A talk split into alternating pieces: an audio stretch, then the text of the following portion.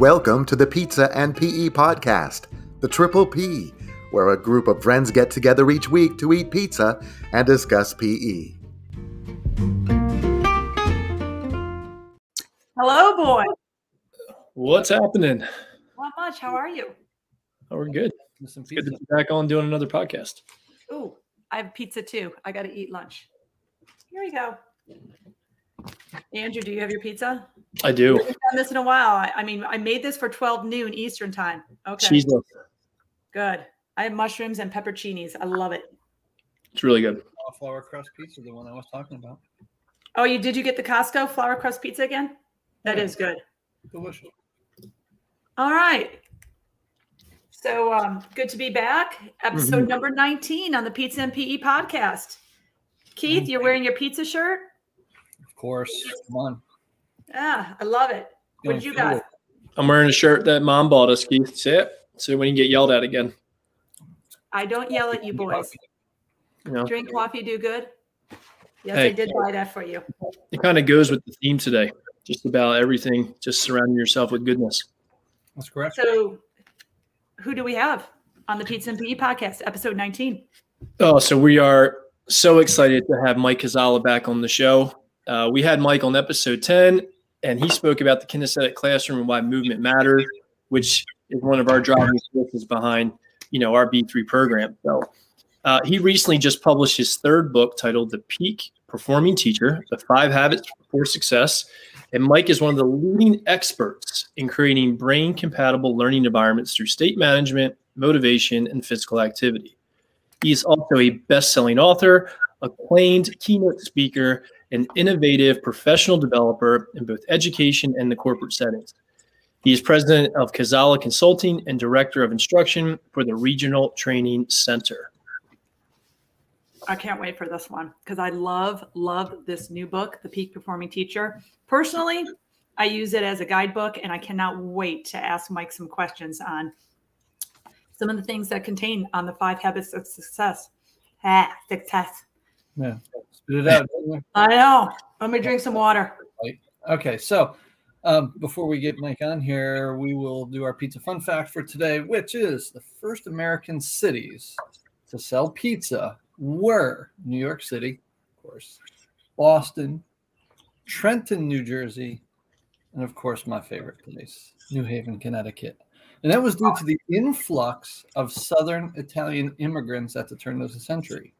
Those were the places they landed. That makes sense. And it's kind of all within that same region. Yeah. Yeah. All right. Well, let's bring Mike on, you guys. Do it. Hey, Mike. Hi, everyone. Great to be back. Thanks so much for having me again. Absolutely. Always good for you to see us, Mike. we were just ecstatic that you didn't hold out as long as baseball did. Oh, crazy, right? It just, yeah, millionaires arguing with billionaires. Glad, glad they got it worked out. And uh, we're, you know, because you and I have shared this great love for baseball. So I'm, I'm looking forward to opening day and, and getting back in a stadium. Absolutely. And it looks like we're going to have some fun this year, Mike, with our Phils. So at least, at least hitting wise. We love that show. We love the hitting Yes. and uh, good stuff. I'm looking forward to the season. I just enjoy Keith's opening day uh, meal that he makes us hot dogs, barbecue, uh, a little PBR too, right? Uh, crinkle cut fries and some uh, Bud Heavy. Yeah, like in the ballpark. All right, Mike. Um, so excited to have you on to discuss your latest book, The Peak Performing Teacher.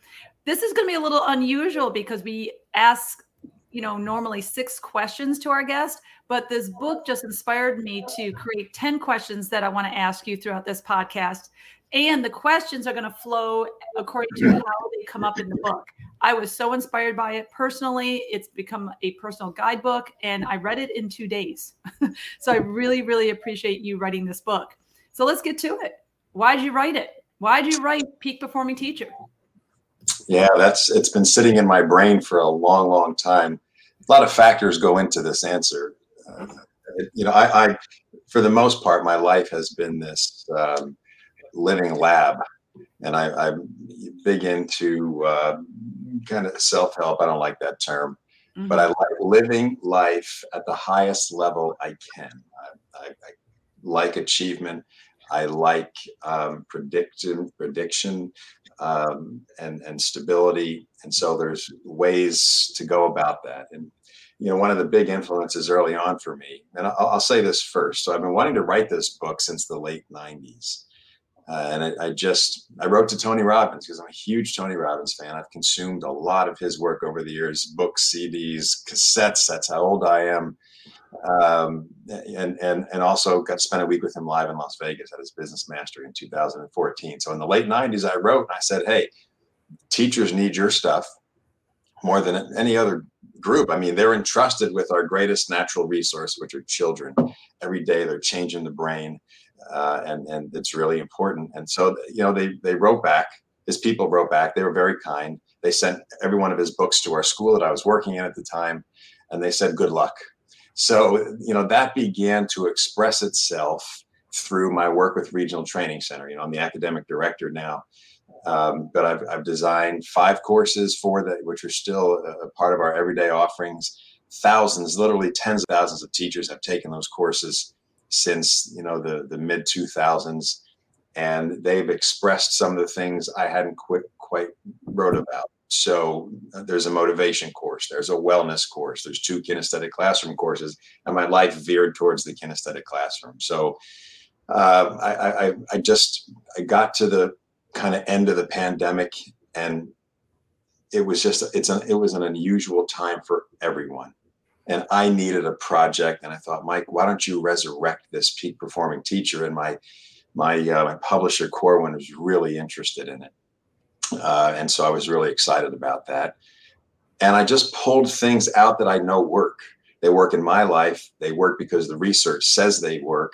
They work for teachers in the graduate courses. And so I was able to extract those and put those together in a concise five habit kind of form. And I, I was glad to hear your comments um, Kim about reading it in two days. That was my intent. You don't have to read it in two days. Uh, you can really go back and sit down with it and really reflect on the answers that you give. But it's an, it's it's not a difficult read.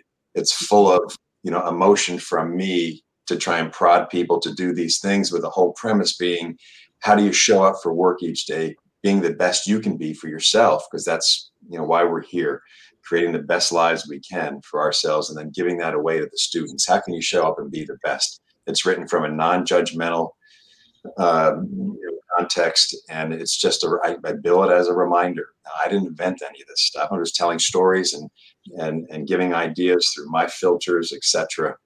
Um, and and hopefully it's helpful uh, to teachers when, when they read it. It'll, it's a reminder and they'll just um, it's like yeah you know what i think he's right i should be doing that and maybe some things they haven't thought about in the past that's my hope for this book and this book honestly could be called the peak performing engineer the peak performing banker the peak performing doctor. It's like resonates to all professions even though it says teacher. Like i've shared one of the things that i do to process information is to have a conversation about it with someone which is sometimes my husband. And so i shared with him the five habits and we started thinking about our own lifestyle and like okay what can we change in our own habits to become a better self and so like you know just sharing with him he's like this is so practical for anyone not just teachers so i i encourage anybody to pick it up i shared some of the habits even with my 19 year old daughter so she could be a peak performing student so i thank you for for doing that Sure. Oh, absolutely. My pleasure. And and you know, I I thought about. I have 25 year old twins. Mm-hmm. And I thought about you know what what really part of the reason why as well. Another part to that question is what can I give to my kids? Uh, uh, you know that that speaks about me. What is a gift that I can give them? Uh, that might help them, give them some insight about leading a better life. And you're right; it could be the peak performing anyone. Mm-hmm. I just mm-hmm. happen to live in the uh, education space, and so I wrote the peak performing teacher. But you know, it, it probably uh, in an hour I could do some edits, and like you said, okay. the, the peak performing uh, anyone because these five habits work for everyone. Yeah reading through your book, I mean, now I, Kim and Andrew will tell you it takes me uh, way longer than two days to read a book. Books are not on my, you know, I don't prioritize as much reading as I should, but one of the things I found with with your book, especially this one, is I started doing what Kim did, writing not in it. I it, read it on post-it notes for me because I feel like this is going to be a living document that I could always change. So I could always take the post-it notes out and put something new in there, right? But then as I got deeper into the book, there's some things that required more of my time to to answer. And I wanted to get through the book, you know, so that we can have a great conversation about it. And it's it's amazing. But there are some thought-provoking things in there that really need to sit back and and think about the goals because this is not like any other goal setting book either. It's not like, hey, what's your goal? Lose weight. Great. What are you going to do to it? I mean, no, this is personally reflect. Yeah. I mean, you and to dig deep into your own lifestyle. Like, I love it. Yeah, you really do charge that question in there. And it's, it's, everything's about reflection. The whole mm-hmm. thing reflecting on what we're doing currently, what we've done in the past, what we're doing, what our goals are for the future. So, yeah, reflections are best asset to make changes. Yeah. So that I mean, that essentially with all that, Bill, that brings me to your next to my next question, which is, you know, you talk about a mirror being the most important piece of equipment in creating your desired lifestyle. Um, why a mirror? Yeah, because no one's going to do it for you. Uh, you know, the more, and you know, this has been a lifelong learning process for me. The more you take responsibility for your life, uh, I have a philosophy of I'm responsible for everything that happens. I don't let it to exterior forces, etc. I trust in my thoughts, uh, my perceptions, my goals, my personal mission, etc. How I go about my life, and I take responsibility for it. If something goes wrong, I try very hard not to go, you know, you, you, uh, that, this. It's about what what can I do differently, and so I'm the one that's responsible for creating that peak performance in my life. And so the mirror is the most powerful tool because in it you find your number one advocate for peak performance and achievement uh, or leading the life that you really choose. So many people uh, let outside forces dictate what they're going to do, how they're going to feel. And the more we take control of that, uh, the better we can feel, the, the better we can be for everyone else around us you know, by putting ourselves at the top of our to-do lists, our to-do lists get overwhelmed with everything else, our jobs, our kids, our students, uh, you know, just running your life is like a small business, right? And so the, when we stop, take a deep breath, put ourselves at the top, prioritize ourselves, and know that we are the best advocate for ourselves, that creates a position of power. And you can be powerful in every part of your life, physically, mentally, spiritually, uh, and, and for your students to be this powerful educator. And that starts with each one of us. Uh, that makes perfect sense. I mean, at, at one point, though, I'm going to kind of detract a little bit and um, maybe you put that in there, the mirror, because, you know, um, this is a spoiler alert because you talked about how you were a bodybuilder and that you, you know, at one point competed. So you needed that mirror to make sure you were looking good. a long time ago, like half a body ago. What's wrong with that? yeah, so I, I, I did, and, and uh, you know, you know, if you want to go down this road a little bit with the bodybuilding piece, um, that mirror was really important. Yeah, for practical reasons, sure. but but also for what you know, finding a weight room and and finding bodybuilding did for me. And so this leads us into the first part of uh, of the book in chapter one of living the physical life. And so one of the keynotes that I do for physical educators, you know, not my only audience, of course, but when I do get a call for for physical educators, uh, I talk about how critical they are in any school, classroom, building, or district. I, from my perspective, there's not a more important teacher because of how you can impact your students' brain body connections and it's just helping them to understand that your physical life is critical to your emotional life, that your physical life is critical to your intellectual life, that your physical life is critical to your academic life, that your physical life is critical to your social life, that your physical life is critical to creating a successful life.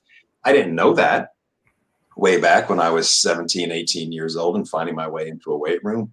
But as I got older and I'm doing these different talks, I look back and go, oh my gosh, like the weight room and, and what it did for my discipline, for my desire, for my dedication. You know, I at that point in time, you know, I'm 18, 19 years old. I'm just looking to create the best body I can. I'm happy. I like the way I looked. I walked differently, held myself differently. So it was a big confidence boost as well. But it was giving me things that I wasn't even aware of. And because I was not a good student, barely graduated from high school. And then, you know, I became a music major uh, and I never played a note of music in my life. And you know, less than three or four months after my last bodybuilding competition is when this happened, because I felt like I could.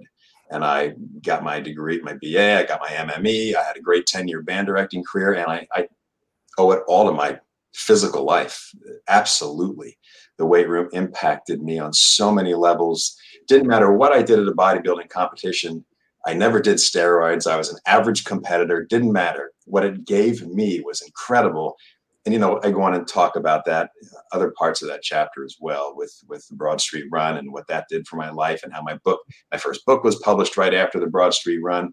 So these physical challenges, that's what I noticed as an, you know, as I as I get a little older, is that every one of my really giant successes in my life, my own definition of success, was preceded by a physical challenge because it gave me the emotional and spiritual lift in my life. There's a lot of other ways to use physicality in your life, but you know specifically there are ways that exercise can impact it that are just not about your heart and lungs and actually your brain. It's bigger than that. It's more emotional that it's more spiritual than that.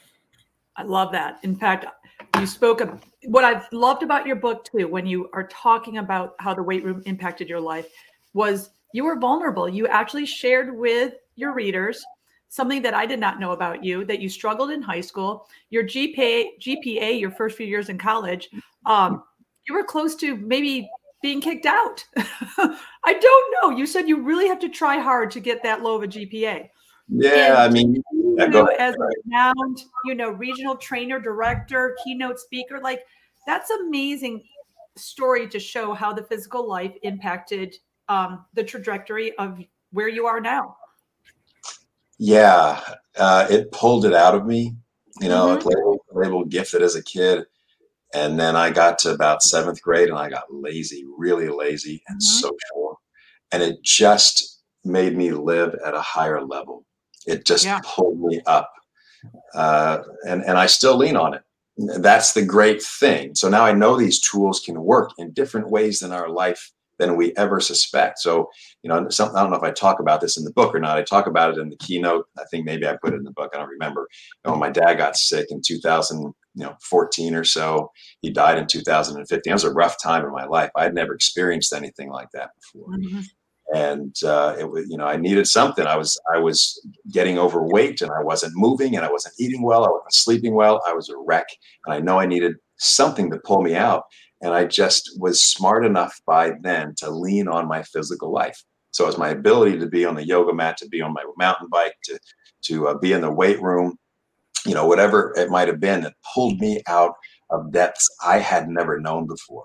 So now I, you know, I even get beyond that, and here we are, five or six, seven years later, and I'm just enjoying a really physical life because I know what the research says about you know cognitive impact as I age and it just uh, is is fantastic. I love that. Like just we were talking today, I was already in the weight room. I had the day off, so I'm going to go golfing this afternoon, play pickleball tonight, and it's all uh, it's all good. And just real quick, speaking of the vulnerability, I just think that's how people can identify. You know, people can come together a lot more by what's gone wrong sometimes in your life than by what's going well. And social media, we like to make the mm-hmm. best version of ourselves. And I just yeah put myself out there because I want to help others. I don't. I'm I'm getting to a point in my life where I just don't give a damn. Excuse me. Um, right. And i I'm just able to let people see me. This is who I am, and hopefully, it can help you to live a better life. Right. Not everything is just a white picket fence, and everything's great. I love that we can, even though you're on a podium to several colleagues in our profession, you know, just to show that, hey, I'm I'm a person like you, and and it inspiring. Yeah, absolutely. you know, and then just to add to that, you know, you, you know, talking about the mirror and you know how it helps you have power, and then you know talking about the physical life and how that just creates incredible habits for you and what it did for you in your life. But along the way, we have to weigh those, right? And and that plain the pain pain pleasure principle, you know, that you talk about in your book. Would you explain that concept? Sure. So our brain has a scale uh, that weighs every decision we make, and one side is pain, and one side is is pleasure. Uh, procrastination is a pain pleasure decision. You know, we are, uh, you know, putting off the pain of doing something by getting the pleasure of not doing it right now. Uh, the problem is, is when two pains show up side by side because you've put off let's just talk about my world graduate work in every one of our courses teachers have to complete a learning extension project. So you put it off put it off put it off. I'm procrastinating again the pleasure of not doing it versus the pain of doing it. And then the deadline comes up the next day. Now two pains are side by side. Now the greater pain is not going to be getting my credit not getting you know getting uh, uh, the, the pay raise if i don't get the grade. So now i'm going to act. So our, our brain will often do more to avoid pain than to gain pleasure. So the key to it is to look at your life. There's something you're making a decision about. What will this cost me if I don't do it?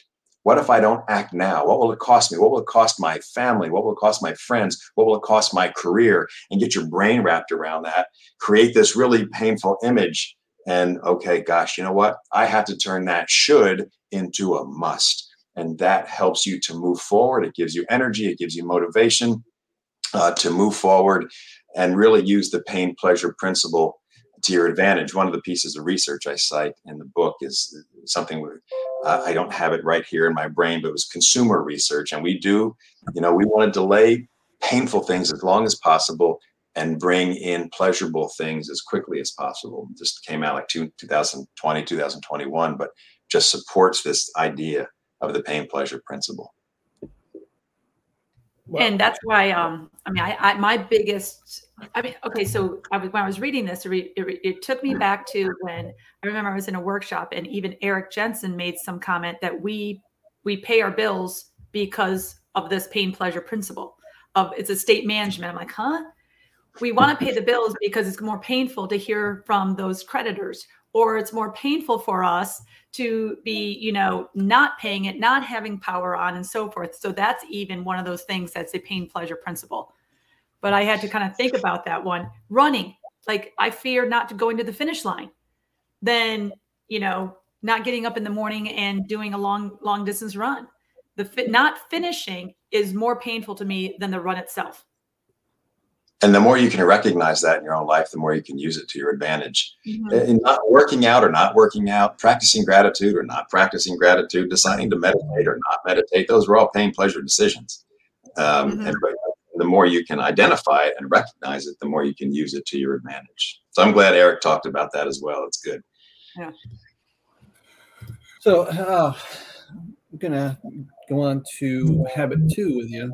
And um, you know you say you you, you miss uh, much of the juice of your life uh, because we focus on distant thought distant thoughts. Um, what do you mean by this? And then a, a kind of follow-up to this is in your book you have a ton of quotes and what goes into putting or where do you get the inspiration to find all these quotes that just seemingly fit perfectly mm-hmm. yeah so I, am a, I'll, I'll go backwards, and I may have to ask you to repeat the beginning part. But I'm a quote guy. I love quotes; they inspire me. And so as I write, uh, they're all over my graduate coursework too. You know, if you have a workbook in one of my courses, there are quotes in it. Uh, in fact, in one of the courses that we have quote partners. So you have to read a quote and then read it to your partner when you get up to move and, and to be with them. So I, you know, I just have some different resources, some books and you can go online and just find it. It took takes some time. It takes study to which quote perfectly fits this part of the chapter or this part of the book. But I really like doing that. I think it's fun. Uh, who knows? Maybe we'll have a peak performing teacher uh, book of quotes because there's a lot. There's a lot in there. But I quotes inspire me personally, and hopefully they inspire the readers. If they don't like them, they can just pass right over them and, and move on to the next thing. Um, but as far as yeah, the juice of life and when your thoughts are far away I, I, will you know the, the, juice of life thing has kind of a couple of different components. So one is about getting out of your comfort zone. And just to go off here and veer a little bit, uh, I love the I love the quote uh, to get to the fruit of the tree, you have to go out on a limb, and and that is where the juice of life is lived outside the comfort zone. And when you get comfortable outside your comfort zone, which can take a long time, it gets it's uncomfortable sometimes, pain, pleasure. But if you know this is where you want to be, you get comfortable with being outside your comfort zone. It makes life so much more fun. Uh, and as far as the the thought piece, that's a mindfulness issue. See, most of our stress uh, and is just squirrels running around our brain. Most of our stress is about either something that did happen or something that might happen. Instead of paying attention to the moment, because everyone thinks, you know, mind, the definition of mindfulness is being meditative, and, and that's a part of it, of course, but it is about paying attention to the moment, like uh, being in the moment, noticing what's right in front of you, because you really can't do that and think about all those other thoughts at the same time. You can't do it. And so when you're focusing on what, what's right in front of you, unless the focus is really stressful, whatever's going on around you, then that allows those other thoughts just to go away because you can't focus on both. So it's very much a mindfulness activity and it, it, uh, it takes away our stress. That's why mindfulness is so helpful. Uh, so, yeah, you're missing out on the juice, which is right in front of you because you're thinking about 10 different things that are probably exaggerated, not going to happen based on a fear, because most stress is the lie, there, there is a fear underneath it. And you're just focusing on the wrong things, telling yourself the wrong story. Got to change your questions, got to change your story, get focused on the moment, and move forward. Do you have a particular quote that's your favorite? Well, the one that comes to mind, you're testing me today because when I'm writing, that's why I'm laughing. I'm allowed to look at them and write as I'm looking. Um, nothing is good or bad. It is thinking that makes it so. William Shakespeare. So I think that's my favorite quote in the book. It's all about perspective. One person's joy is another person's stress. Uh, so you get to feel about anything is the way you just assume everyone else feels like you do, but it's probably a very false assumption. Well done. Thanks. I, I, am just laughing because I, I work with Keith every day and we have a script and I love how he just tested you. That was great. Hope I passed.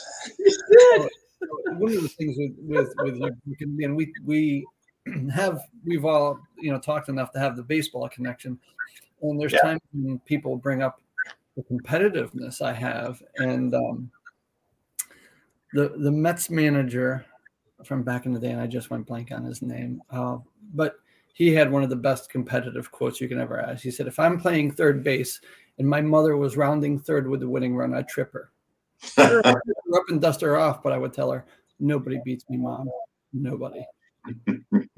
Wow, that's exactly. That. Huh. I can't think that Mets well, manager. Oh my god, it's just that's that's competitive. That is, yeah. I don't know how you're going to trip your mom, but that's okay. Yeah, I don't know. If, I don't know if he really would do that, Keith.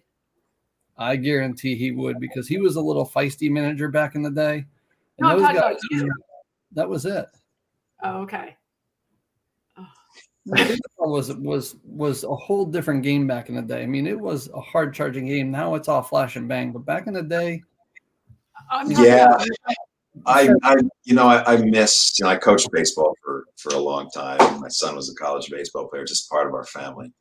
And I miss a little bit of the old game. It's kind of like why I wa- like watching the college game so much because, you know, there's things they have on, you know, whatever bunts and pickoff plays and, and coverage. And it's just fun to watch where, yeah, flash and bang in the MLB, uh, you know, I love moving runners over, etc. Just the thinking part of the game. And, everything's about power uh, now. Not everything, but anyway, just a little opinion there. We could do a whole podcast just on that. You do a pain pleasure principle just on the new rules of baseball. right. so that takes us to you know, our you, you, talk about Tony Robbins often and how he's you know one of your mentors and, and someone you look up to.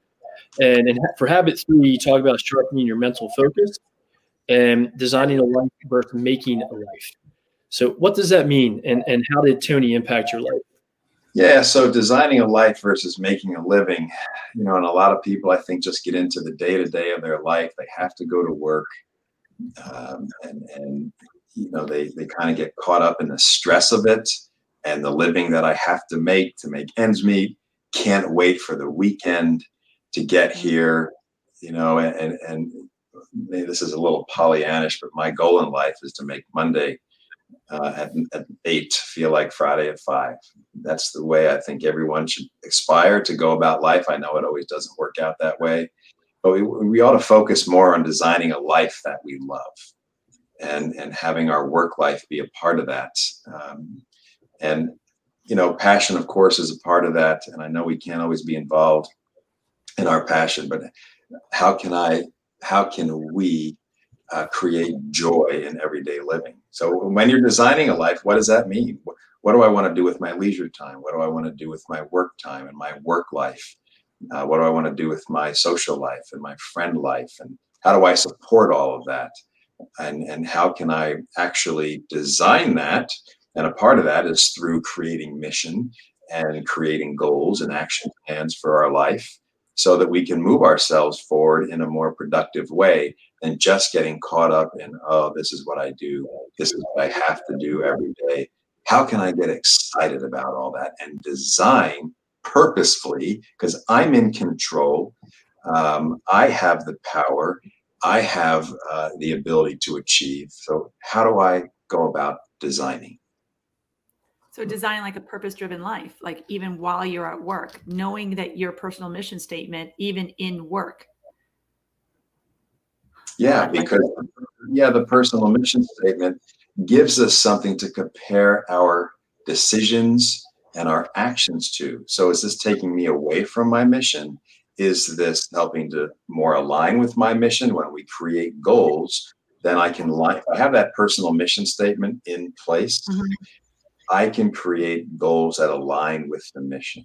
And then I can examine the forces that are pushing me away from my goal or pushing me towards my goal. So it becomes a lot of, uh, you know, we, we talk about, uh, you know, mental acuity and mental focus and those types of things help us to get there and to be focused and to align everything.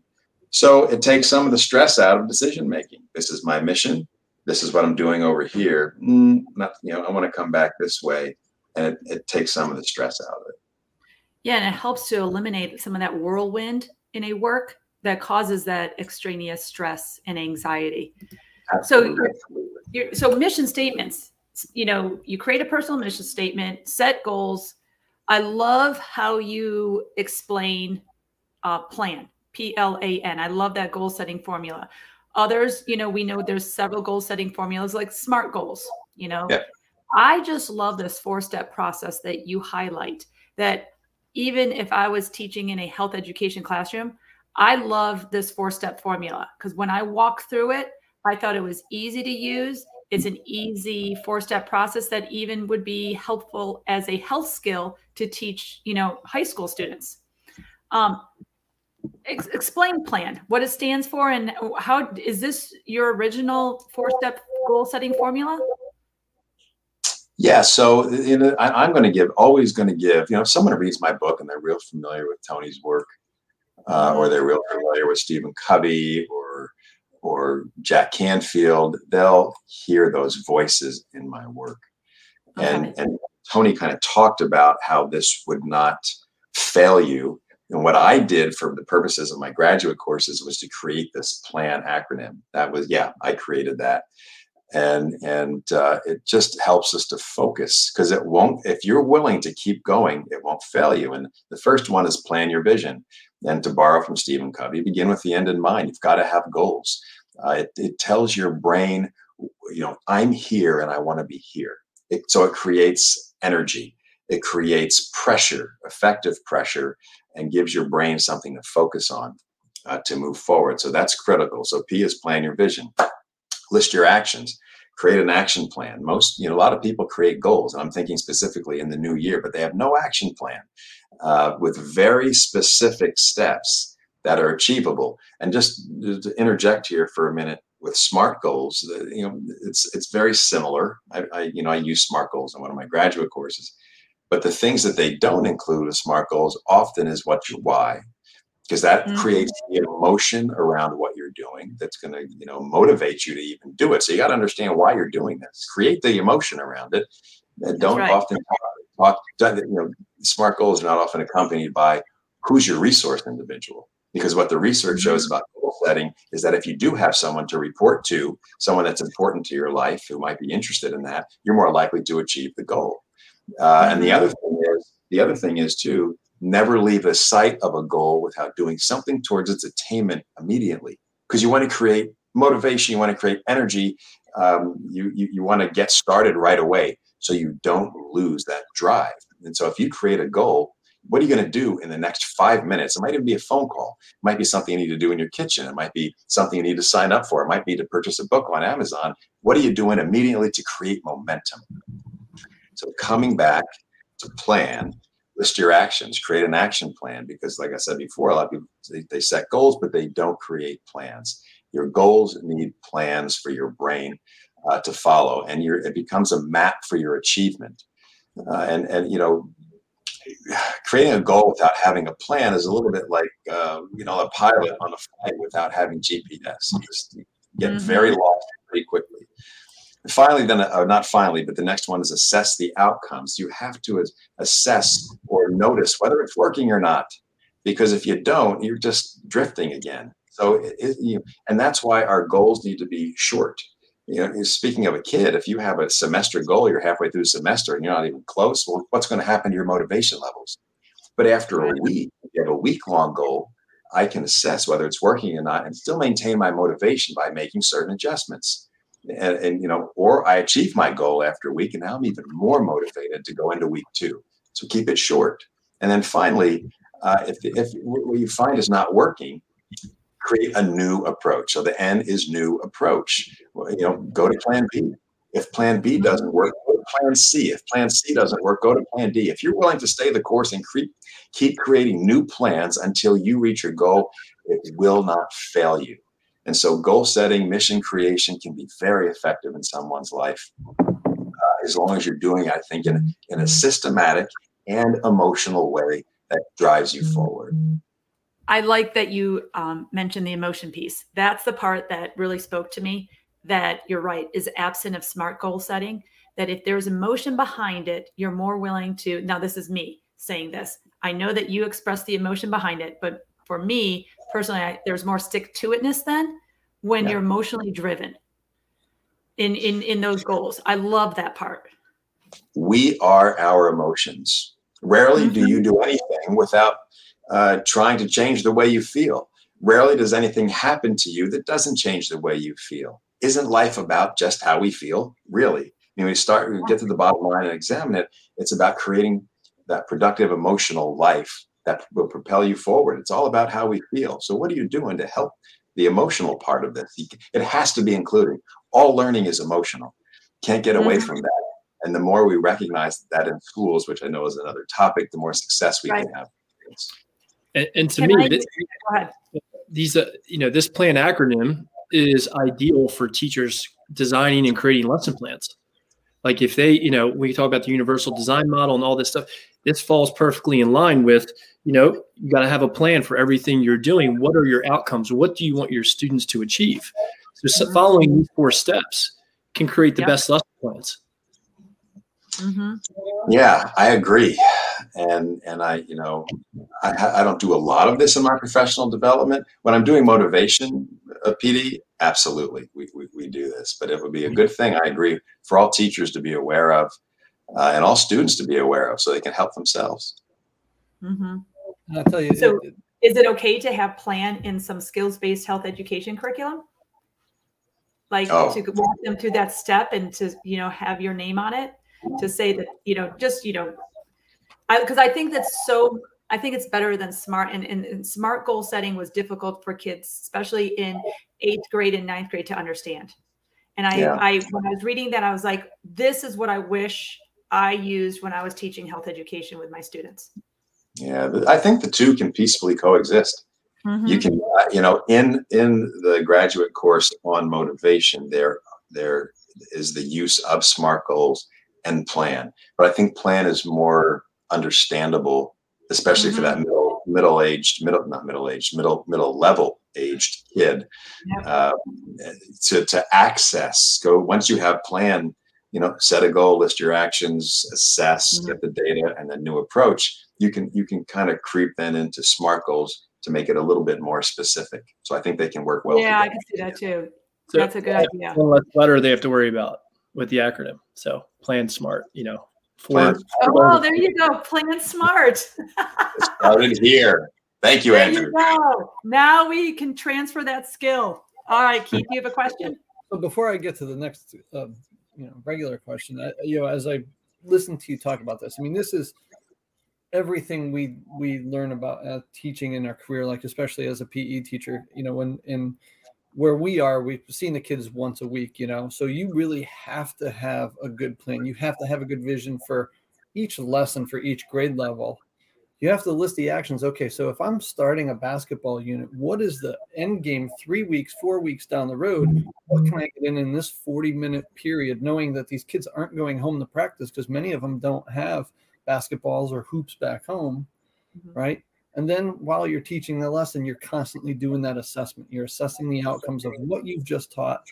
And, you know, we always used to say this, uh, especially, you know, Andrew Kim and I, was Monday was your guinea pig day, Tuesday was your adjustment, Wednesday was perfection, Thursday, Friday. And you always felt bad for Monday's kids because that was the first group Right.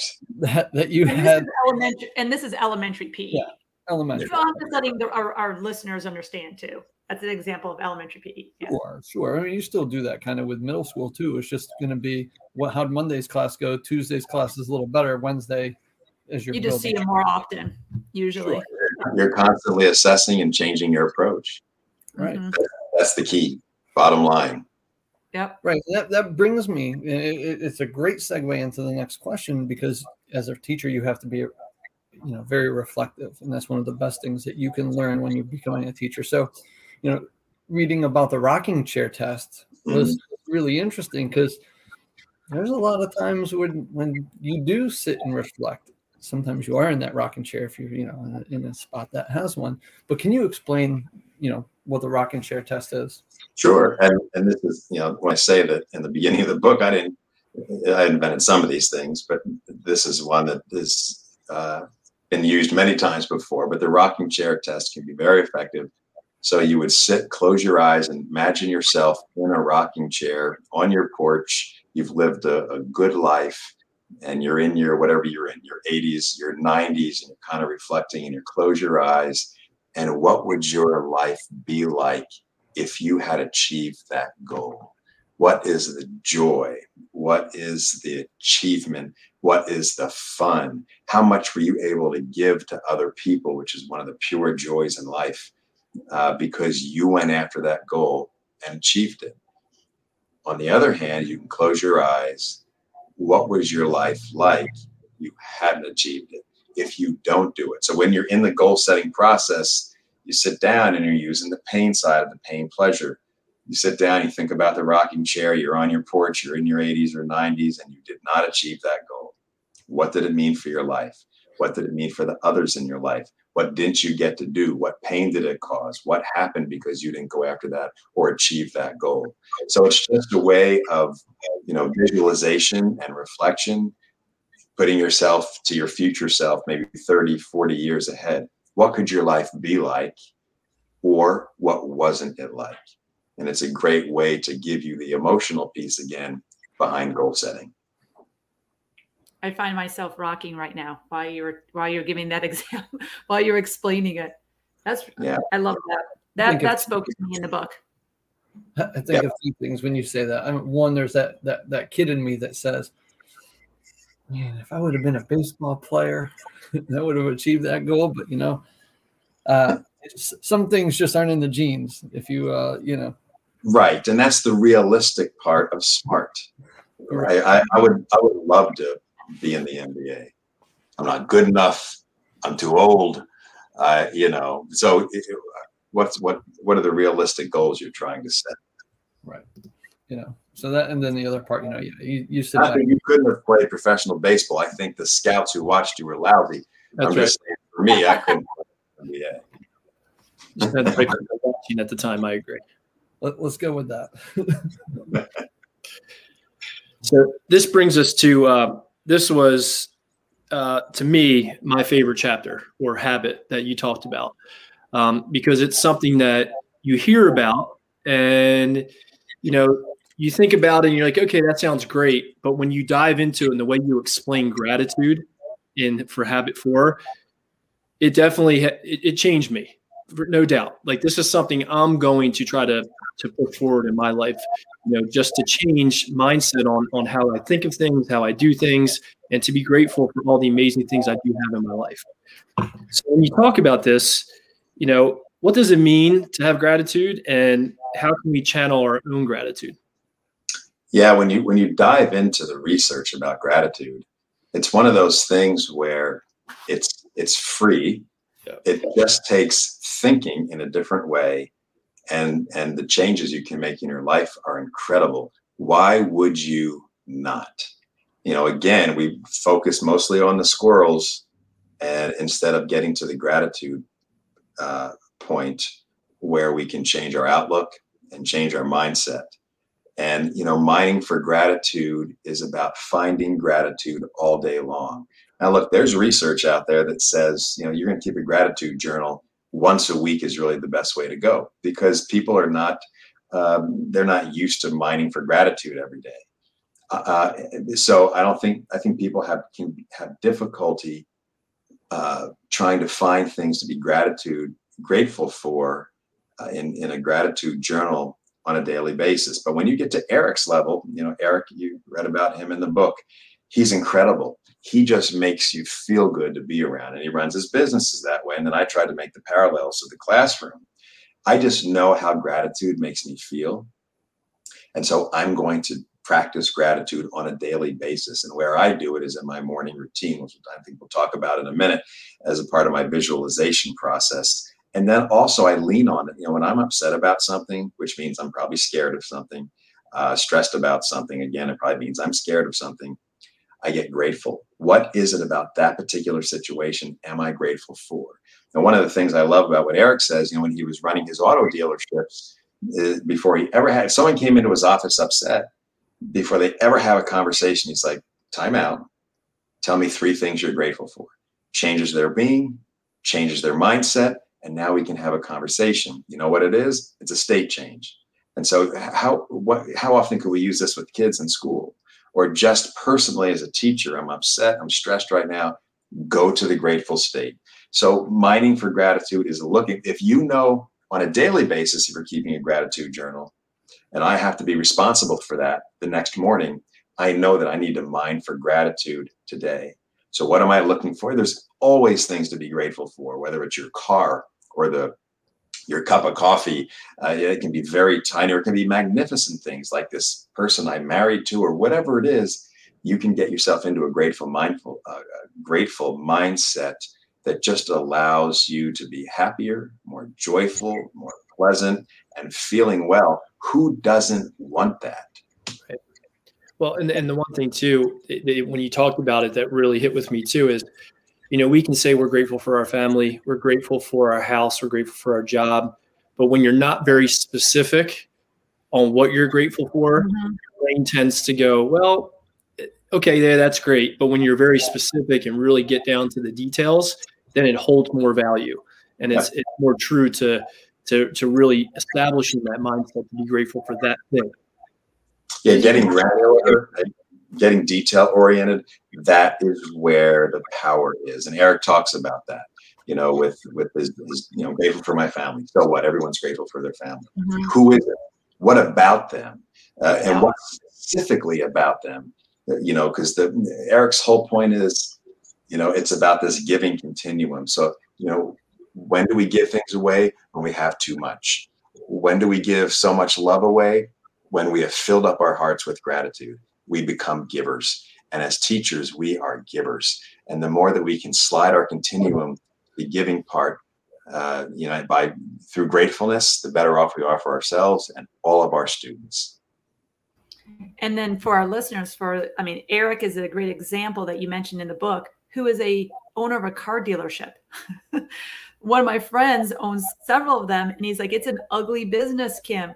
And he loses and you know a lot of workers and so forth. But the fact that a car dealership owner put this into practice and had significant results is remarkable, especially for that industry. It's so I love that you use that used him as an example in your book. Yeah, it was no question. I knew I was going to turn to him because of what he did in that business, and and uh, uh, you know the for a business, the bottom line is the bottom line.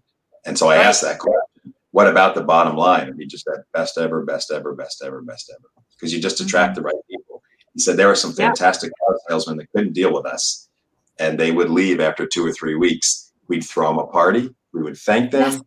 tell them to come back if they ever wanted to, but it just didn't work out. And you find the right people come on the bus to borrow from good to great. And the mm-hmm. school can be run this way too. It's really interesting to start thinking. Yeah, it could be put into practice for anybody. Yep. So, Keith, did you have a question? I do. I just wanted to tell you about that chapter and and a quick thing about my experience. I mean, I sat at my kitchen table and read that chapter the other day. And you know, you think sometimes with teachers, you know, we we have gratitude. Oh, what happened? Huh? I'm gone. Hello? No, you're not. You're still here. You're good. You're still here. Oh, okay, oh, go ahead. Okay, it, like everything, my whole screen just disappeared. I apologize. okay, you're still there.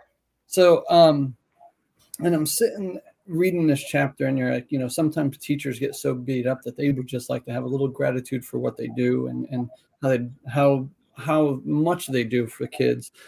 But the biggest thing is, I mean, I became a, a little bit of an emotional wreck. Like I had a good tear while I was sitting there reading this chapter. And it was so much with, you know, what we do as teachers, but it came from Facebook, as much as I don't, you know, Facebook is it is what it is. I had a, a friend request from a student the other day, and I accepted it. And my thing is, and I love to do that with with old students, you know, I'm teaching at the elementary level. And she's a, a lawyer now. She's, you know, her pictures are her finishing law school. And the thing that caught me was she friend requested me and remembered me, her PE teacher. And That's- you know, the gratitude is as much as you complain sometimes or, or, or, do things about the job, it's the little things like that when a kid comes back and reaches out to you or remembers you for something you did and you don't think you've done anything other than your job. Well, it's about just the joy of being around students. Well, we, lose, makes- we lose track of the fact that we're here to be with students not to make this phone call, not to answer this email, not to report to this IEP, not to this. It's like just be in the moment with your students. Well, and you know, it, it, it you know, you like quotes and you, er, and it, it brought me, it took me straight to the Jim Valvano speech where he yeah. said you should do three things every day. Yeah. You know, spend time and thought, have some laughter, and have your emotions move to tears. And I had all three when I read the gratitude thing. Yeah. Thank you. I appreciate that. And here, here's the point of that chapter. Don't wait for that student or friend to request you. You can feel it as often as you want through a regular gratitude practice. That welling up, that great feel, your heart feels great, you feel great about your life. Gratitude can move you much closer to that. So I applaud your example. I've had that too.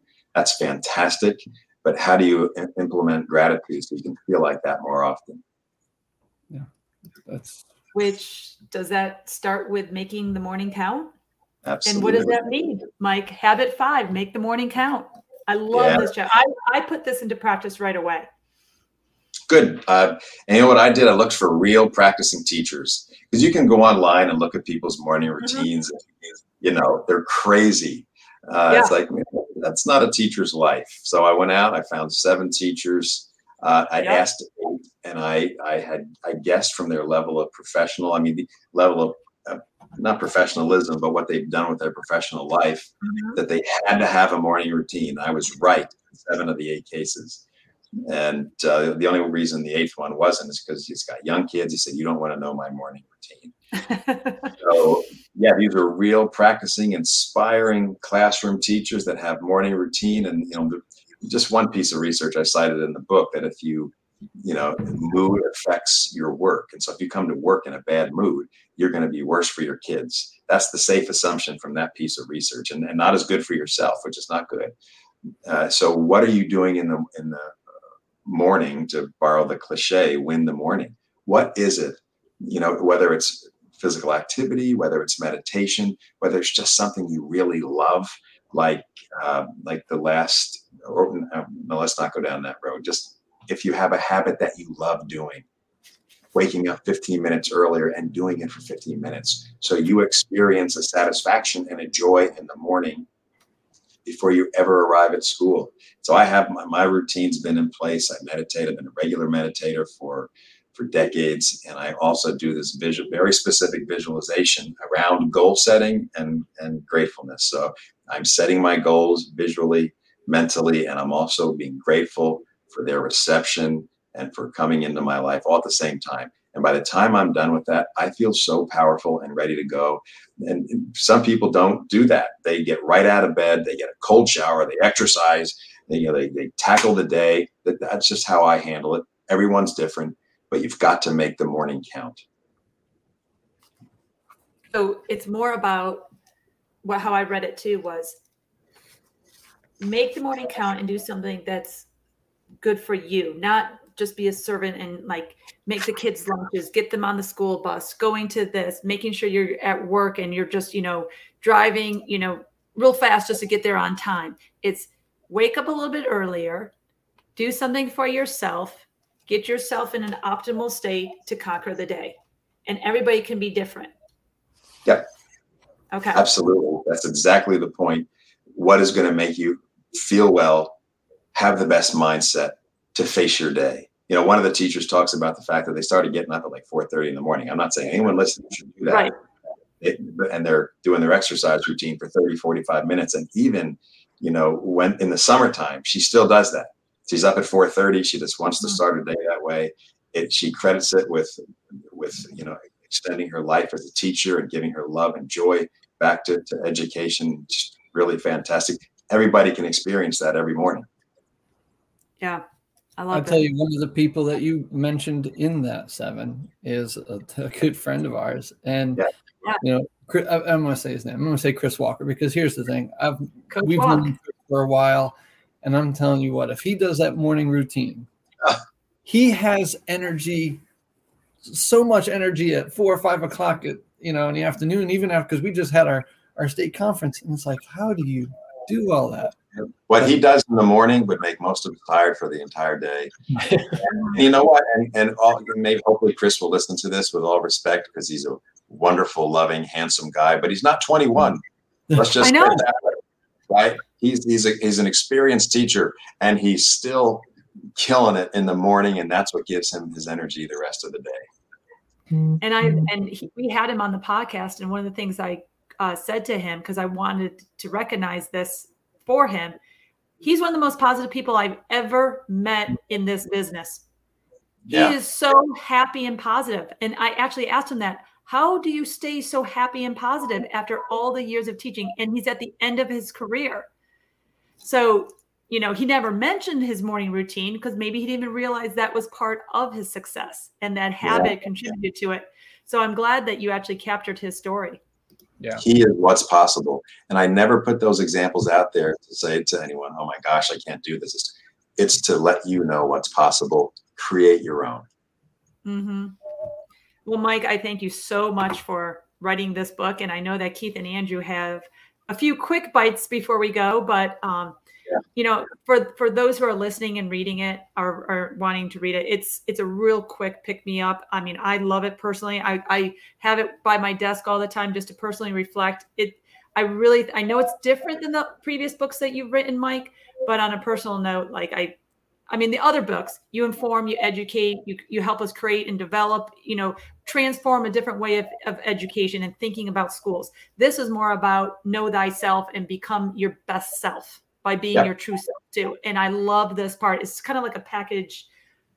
I don't know. It goes along with everything. So thank you so much for for doing it. My pleasure. I'm glad you're getting some usefulness out of it.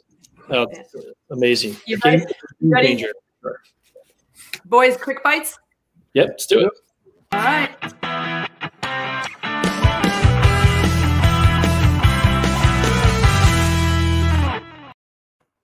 All right, so you've done this before. Quick hot questions coming at you from Andrew and I, and uh, some may have come from the book or something that we've interpreted from the book. Okay. So from there we'll go. So I'll start with uh, the Terminator or Incredible Hulk? Uh, Terminator. And Arnold. The reason I ask is because Arnold or, you know, uh, Lou, Lou Ferrigno as your bodybuilding. Um... Arnold has more medals, more trophies, uh, and I love his, love his accent. You can't you can't go wrong with the governor. Um, what what never fails to make you laugh?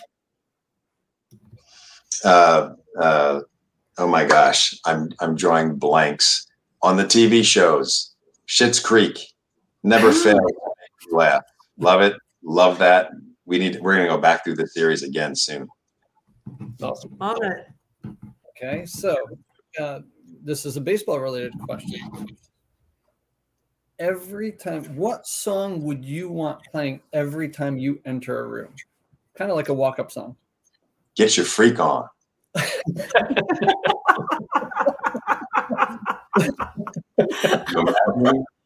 I was not expecting that. right, well, that, that's going to lead me. This is a perfect segue to my question. Being a musician, can you freestyle rap? No. I, mean, I, I could give it a try, but but you don't want to hear me do that. Uh, goodness, maybe when I was teaching music and I was more tuned in, but mm, Keith can give you hey Keith can give you a beat if you need it. Yeah, right. I'm sure he can. All right. Um, are eyebrows considered facial hair? If they can be shaved off and regrown, absolutely. Yeah. And and and I, you know, my friends make fun of me, but I have had the, you know, at times. Yeah. Yeah. Yeah, I Where think so. That question, Keith. That is such a strange question. Exactly right. That's right. Yeah, it's you have to find strange questions. This is why right. they don't tell me, Mike, because I would have I would have been like, why are you asking that? Okay. Edit that out. Yep. Good practice. Don't tell her. All right. So finish finish this phrase. The way to my heart is through chocolate and song. How's that? Whatever works for you. I think you know what though. Uh, you know what else works through baseball and a hot dog. That yeah, I, that's too interesting. that that fits for the time too. Yeah. wow. Okay, I took away from my next question, which was going to be, what was your favorite ballpark food? Oh yeah, well, hot dog and sauerkraut and relish and mustard and ketchup. Absolutely, can't can't beat that. So bad for you, but at a ball game, just got to do it. Yeah. Ketchup what on the hot dog. Hidden, what is your hidden talent? My hidden talent is that we all played quarters in college, right? Mm-hmm. I, I can roll the quarter off my nose. I can still do it right into a glass. I'm good to go. You're on my team. We got to see that. There you go. We will, we will, we will do that together at some point. That's cool. He's actually a magician on the side. He does magic tricks. Oh my god! Here we go again with that magic trick stuff. Okay, now this is going to be another one of those weird questions, according to Kim. So, what hair color do bald people put on their license? Hang on a second. Say it. Repeat that. What hair color do bald people put on their license? Uh, that's a great question. Uh, blonde. Okay. I would think. You have to put You have to put something on there. I, I never even thought about it. Uh, you know, It's Well, probably Mike know. I don't know. I'm just asking Keith. I didn't know if he did some background on it. Like you have to put something. and you have to, there's a hair color on your license. It leads to a different question about my license. Is it brown or is it creeping gray? Huh.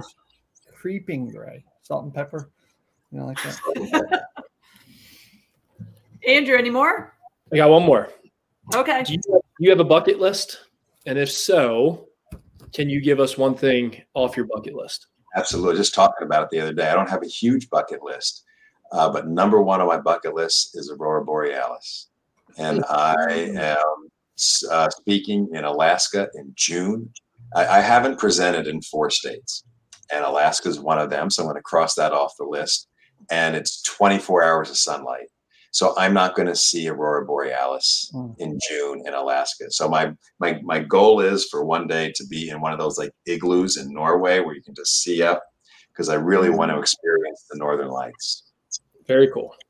Okay, Yeah. so I have one more, and this one actually goes back to our last podcast because there was one quick bite that you didn't have an answer for, and I had to go back through my question through my emails to make sure you didn't answer it that way.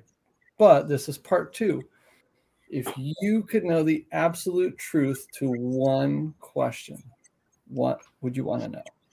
And you know what I'm going to say. Kramer, only a Sith, deals in absolutes.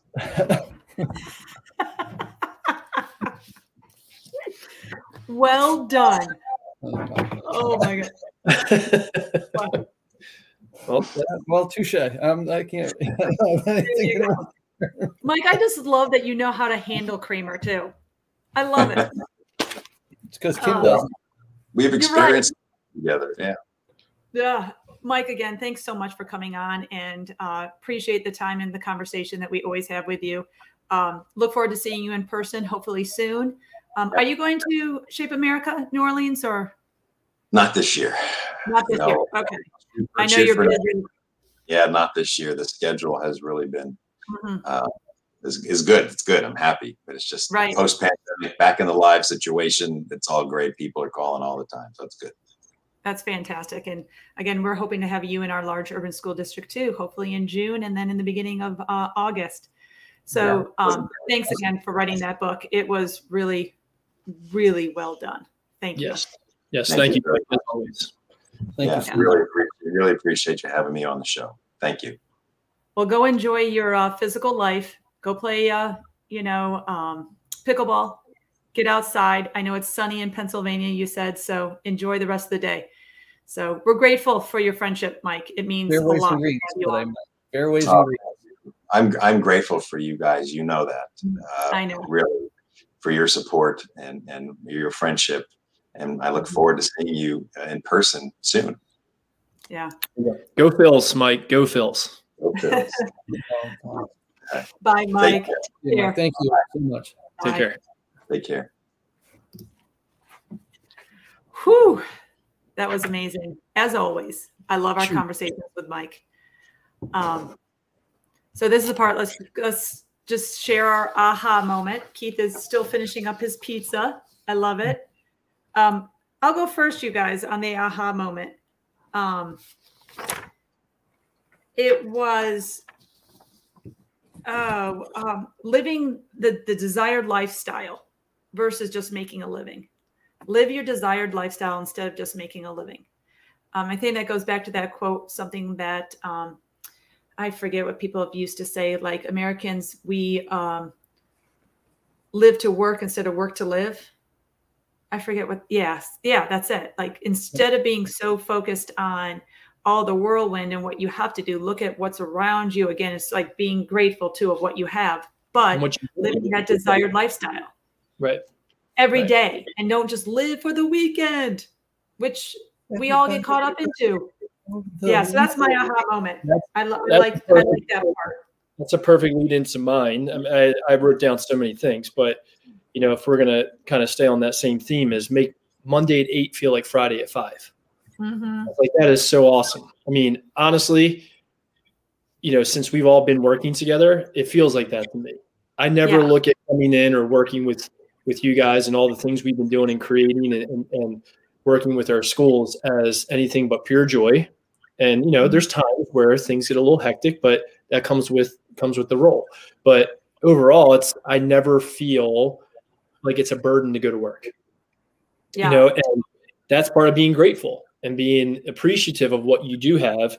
I think, you know, like you said, get excited for what you do, have a mission, a purpose, and goals for everything you're trying to accomplish. You know, and when you have that, then you can be grateful. You can appreciate what's around you. hmm Well, um, it's funny, Andrew, because you took one of the ones that I had written down. as I, I have so many. I just was going off Kim's theme. make Monday at eight, like Friday at five. I mean, it's and and we have. I think we have. I think we've built that culture around us with some of the Mhm. people at work that, um, you know, by switching buildings and people who don't know how to handle us sometimes, Directors, actually, buildings. Yeah. and I think they they they've um they've come along. I mean, you know, it, it took other people up, but they see us with the joy and laughter that we bring to each other, to the workforce that they start coming in, and I think it's made their work lives better. But and I, I hope I don't hack this up. But one of the other things he said toward the end was when he said, uh, "As teachers, when we fill our hearts, we give gratitude," and that's the truth. Right. You When we have so much of it, then we pour it into other people's lives. correct. And, It's and like we have that's- we have it once you have an abundance, you want to give it away. Sure. Yeah. That the detail, the gratitude, the more you're specific, it creates power. Mm-hmm. to be able to really appreciate what's around you at all times. And the more you feel that, the more likely you're going to continue to want to feel those same feelings. Mm-hmm. When I read that chapter, I think Keith, you were the one that quizzed me a little bit. So how are you going to put this into practice? And so it was one of those conversations that we had. But um, it was so easy for me to send a text message to my daughter and just tell her, you know, how proud I am of her and why. Or to tell my husband, you know, you were one of the best decisions I ever made marrying you and why. You know, one of those things. Like it's just not just saying I love you or not saying I'm proud of you, but why. And being specific, it's more genuine. Um, yeah. Because often we sometimes just don't do that. That's true. And we could stay on here for the next 30, 45 minutes talking about all the highlights from this podcast because everything Mhm. he said is gold, you know, but I know our time is short. Yeah. So What is it? If it's spent in gratitude, our time is it's abundant. abundant. All right, everybody. Well, this is the time where, uh, you know, I'm going to say, slice you later. Oh.